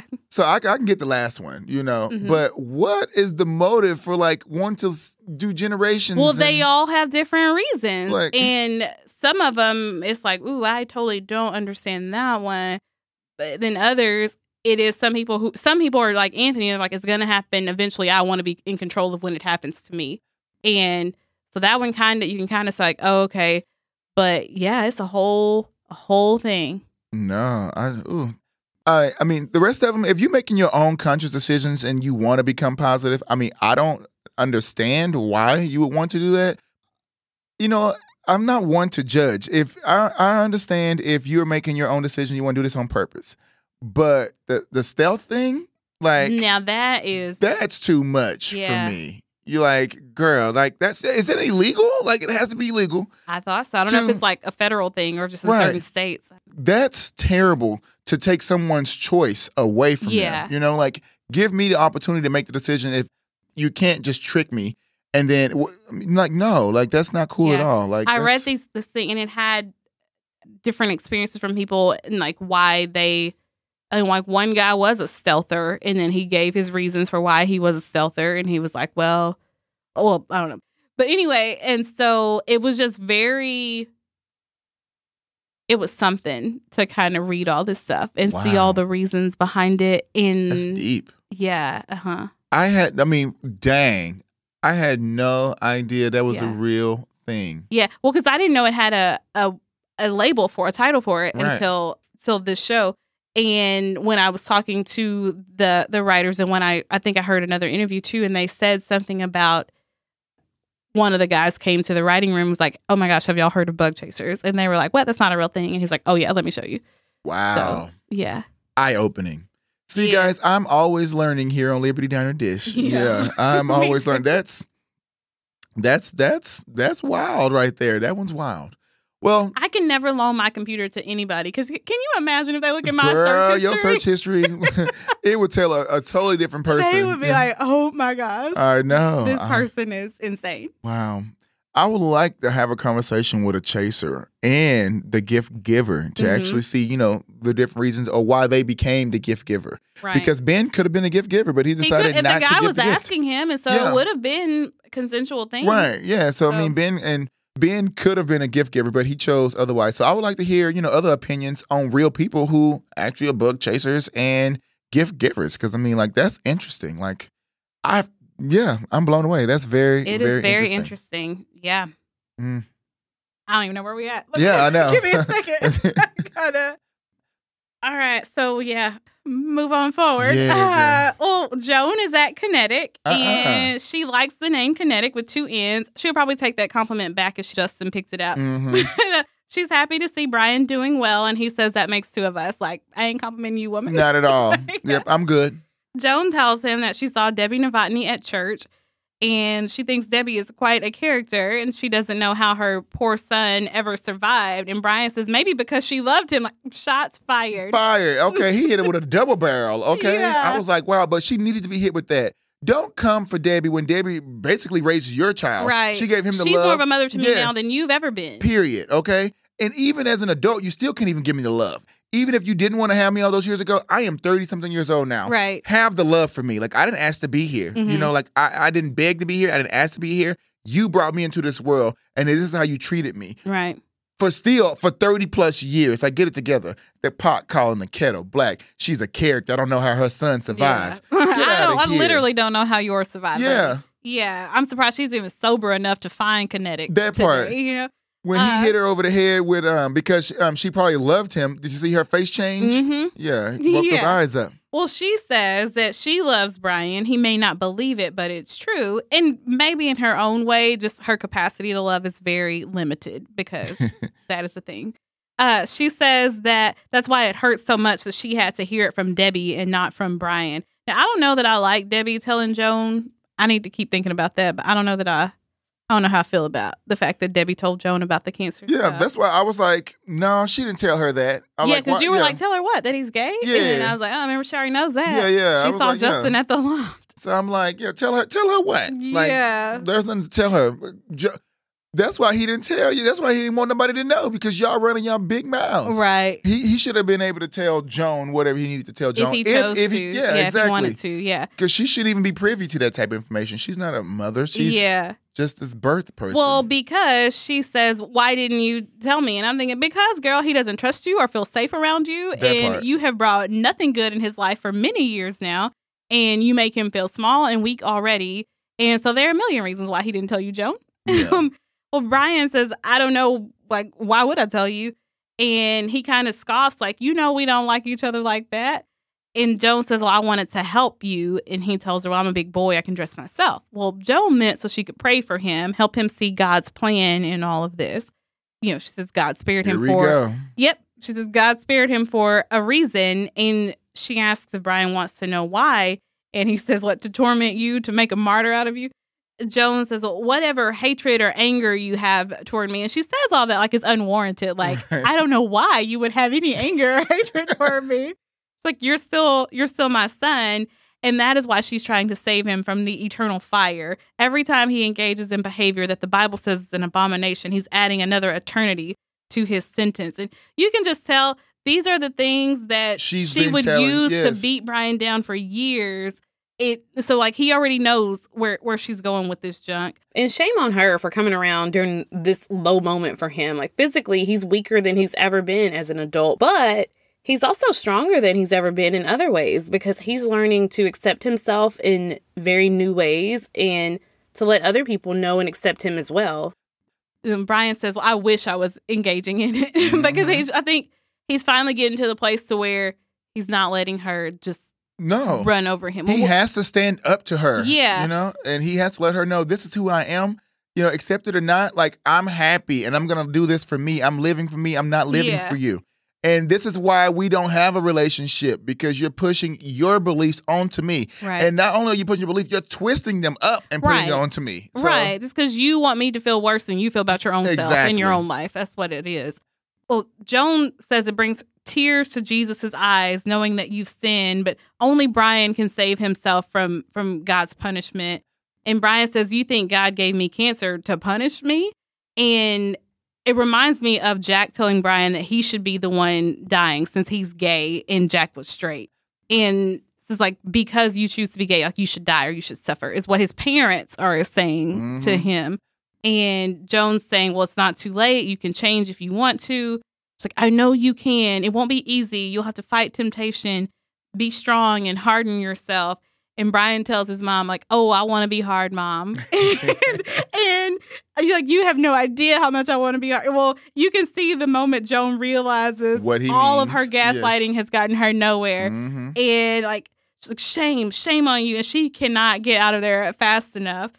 And Brian is loudly declaring that if he has to dis- to spend an eternity of eternities in hell, is better than spending one day in heaven with her.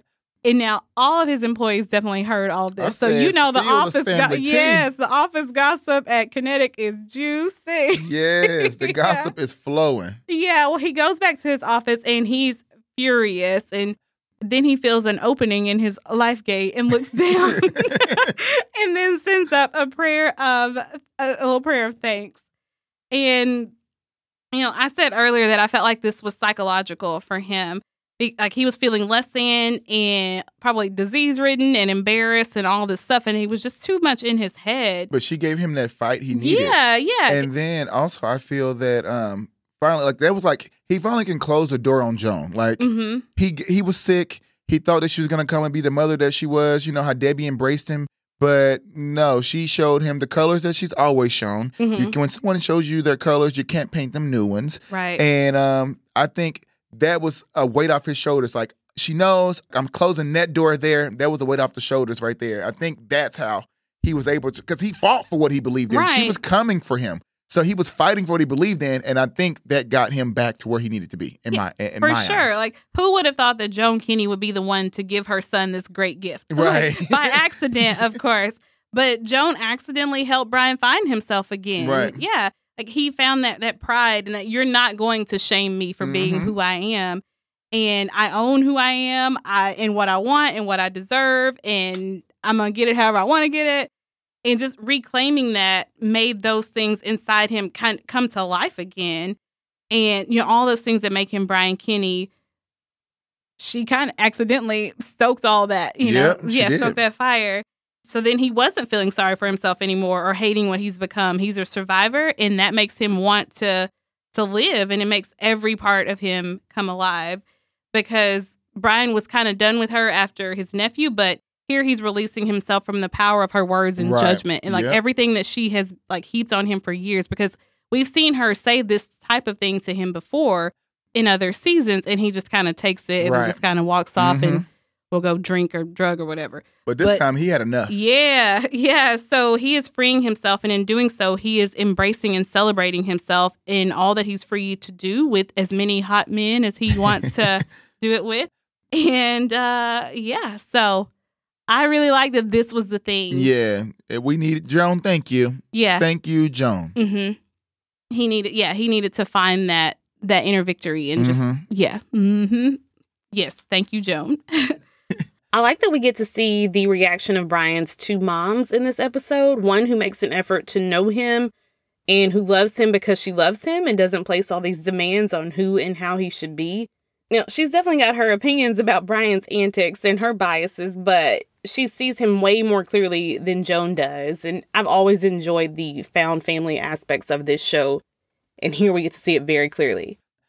Well, Emmett and Drew are back at the hotel, and Emmett is telling him about this dream that he had about a very larger than life Drew, and it's a very Emmett style dream. But the moral of the story is that Emmett is afraid that once the world sees Drew or once he's in the spotlight, Emmett will be just another face in the crowd. And I'm about to cry. Yes, because Drew leans up and kisses Emmett. Which you know, that's one of Drew's rules that he Right. does not do. He so that doesn't was want to kiss men, remember? yeah, that was huge. That was huge. And I think the kiss happened because you know Emmett told him that he's feel like I'm just gonna be another face in the crowd. You can forget about me. But what Emmett Emmett never gives himself enough credit. Baby, you're bringing out a side of Drew that Drew never gets to experience. You know, Drew is being his true self with you. And Drew's at home right now. Like this is his home team. He he plays in Pittsburgh. Now, probably when he's on the road, he might do stuff like this all the time. But Exactly. it's dangerous to do that Very dangerous. in your was- own backyard. Exactly. I was thinking like, I see that they're not going to like any five star motels, you know, I mean, hotels or anything. So he would be too rec- unrecognizable. Right. And then I was like, okay, I wonder how what car is he driving because he's a huge celebrity, you know, football player. There got to be paparazzi around, you know, something. So I was like, they must they must be calling cabs. Then I was like he's being very strategic about they, making they this have happen. to. So I feel like generally they'll have some some little agent or some friend knows their little secret they help hobby, them keep. Yeah, and exactly. they put everything together. Drew seems to be doing all this on, on his, his own, Yeah. on his own. So that alone shows tells me that he actually I mean like he's enjoying this. This Mhm. is something that's natural for him. Like he's enjoying the company of Emmett. Emmett is not like these other little hustlers. Emmett doesn't want anything from him. Emmett is not trying to hustle him. Emmett enjoys his company, enjoys the sex, and just likes to, you know, give him all the praise because the man is fine. Not, I mean, I know I've said that a million times. I won't say it no more. But he is. You will. You Uh. I probably will, but uh, yeah, you're right. I, I will. But he is. He's he's fine as hell. So to see this man reach over and give Emmett a kiss, like I, I think I broke your arm by punching you so yeah, damn hard. you like, hopped all the way almost in my lap. girl, I was so excited. Like that was that was a big moment for me. It was so small, but a really big moment. Emmett asks why he did it, and Drew says because he wanted to. he did. And he's never wanted to do that before. Ever. Yeah. So, yeah. Co Emmett. Mhm. Girl, I know. And it's like, okay, but we all, I feel like we have to point out that Drew is still cheating on But listen, he the fiance. he cheated on the fiance, but maybe Drew is going to give that ring back, you know, and maybe gonna no. Maybe no, they have an no. arrangement. We don't know. Mm. We don't know yet. I was thinking maybe hopefully Drew was just gonna come out, but that's twenty years too you know too early. I was like, damn. but maybe we'll just give the ring back though. Maybe he'll give the ring back and just be single, and then you know he can have a man. you Yeah. know? I don't know. I, I don't know. Yeah, we. I can be hopeful. Yeah. Uh, well, we see Brian moving very quick and determined through Babylon, and he finds Justin, lifts him off the floor, gives him a kiss, and Justin's like, "Hey, what's what's Yeah. up? Happy to see him. Like, okay, yeah, let's go along with this." Was like, "Okay, what's what's going on? What's up?" And funny he should ask, Brian shows him and everyone else right there on the dance floor On the dance as floor. he spins in a full circle. And it's a thing of beauty and a joy forever. Yes. And that's from a poem by John Keats, I believe. Mm. And the phrase, a thing of beauty is a joy forever, means a beautiful object, natural or artificial, makes a person happy for a long time, even if its beauty fades or it gets put into different circumstances. It's always a source of enjoyment, happiness, and pleasure for a person or a group of people. And I think that's a perfect message for for Brian. He's always young and beautiful because Brian Kinney is a joy forever. Uh, Yeah. I love watching the background actors and how- Yeah. how, they watched um, when the, when the penis came out. They like the smiles. yeah. Like, like, okay, I guess that's for you. Titanic. Okay, like shit. Can I take a ride on that disco stick? I'm just saying. Yeah. Well, anyway, they are the cutest kids in the club, and they head to the back room to make good use of Girl, this. they sprinted to the back room. Yeah, Justin asks if, if the happy time tea actually worked, and Brian says no. He says, let's just say God gave him a second chance and he doesn't want to blow it, but Justin can feel free to. That part, okay. yeah. And as he slides on down that stomach. yeah, there is such sweet relief on Brian's Yes, face. like Yeah, I'm back, baby. I'm back. What do you think about Brian going straight to Justin with It this? was cute as hell. Like, yeah, okay, baby, I'm here. yeah. I'm back, baby. yeah. Yes, you waited. He could have gone to the steam room or Yeah. bathhouse or He- just to the back room by himself. Yeah, exactly. or- To see if it was just a fluke or something. But no, he came right to his man. Like, okay, baby, Yeah. you waited. I'm giving it to you. Yeah, You know, well, like, it's like yours. there's just some well justin is home and he is Mhm. like the charging base and Mhm. so of course in my mind it's like where else The is he first gonna go? person gonna get it is gonna definitely gonna be yeah Justin. yeah it's like let me get this all right together first and then we'll kind of just go from Right, there yeah. So- Facts. yeah Let's get home taken care of. yeah i'll take your home and then you know whatever else you want to do from there is cool so over at ben and michael's things seem a little tense you don't really know what's going on michael is reading something well it turns out it's something that ben wrote and i'm kind of wondering when did he write this when did he have time anyway uh, when michael walks out he asks ben if he really wants to know his opinion because we know what that set in motion last yeah, time like, Lord. so, but Ben really wants to know. And Michael says it's brilliant. At first, he was shocked and disgusted that someone would want to be positive, but somehow by the end, he felt sorry for the guy that he was so lost and alone. And it takes a pretty amazing writer to be able to pull that off. Um, first off, I want to say, Michael, you a damn lie. You did. He gave you four pages stapled. We saw the book that Ben wrote last time that Anthony took. It was like forty five thousand pages. Yeah. Okay, like for real. Stop playing with me. And then he just wrote it the night before. You're like, what do you mean? Like you wrote a paragraph. You read a paragraph. Stop playing with me. Like no, Yeah, ain't no way that was the whole book. that was not the whole Yeah. book. But I'm happy that Ben found something that he connected to Yeah. because I think that's a good story that needs to be told. It is, and because it, really takes that story and this character, even Anthony, even and that story could be so off-putting and Yeah. that character could be so off-putting but it gives you a chance to feel more than just shock and Right. disgust like you get to really say okay what Why? what What- what might a person be thinking or feeling or looking for or whatever Right. in you know in this situation It's just very interesting. I mean, it's Mhm. so many different conversation topics that you can you can pull from that that Mhm. one little story. I mean, I would buy that book because Yeah. I, I don't have any knowledge on it. I think that I mean, like, it's very intriguing to me. It is extremely. very, very interesting. Yeah. Well, and so everything has been kind of tense between Michael and Ben for the last little while. and Ben lightens things up by asking about the trip to the mall. Well, Michael did splurge and buy Hunter all the ripped jeans. And Hunter bought them a CD. And I love that Hunter picked out this CD for them. Yeah. And this uh, Can't Fight This Feeling by REO Speedwagon. Yeah. yeah.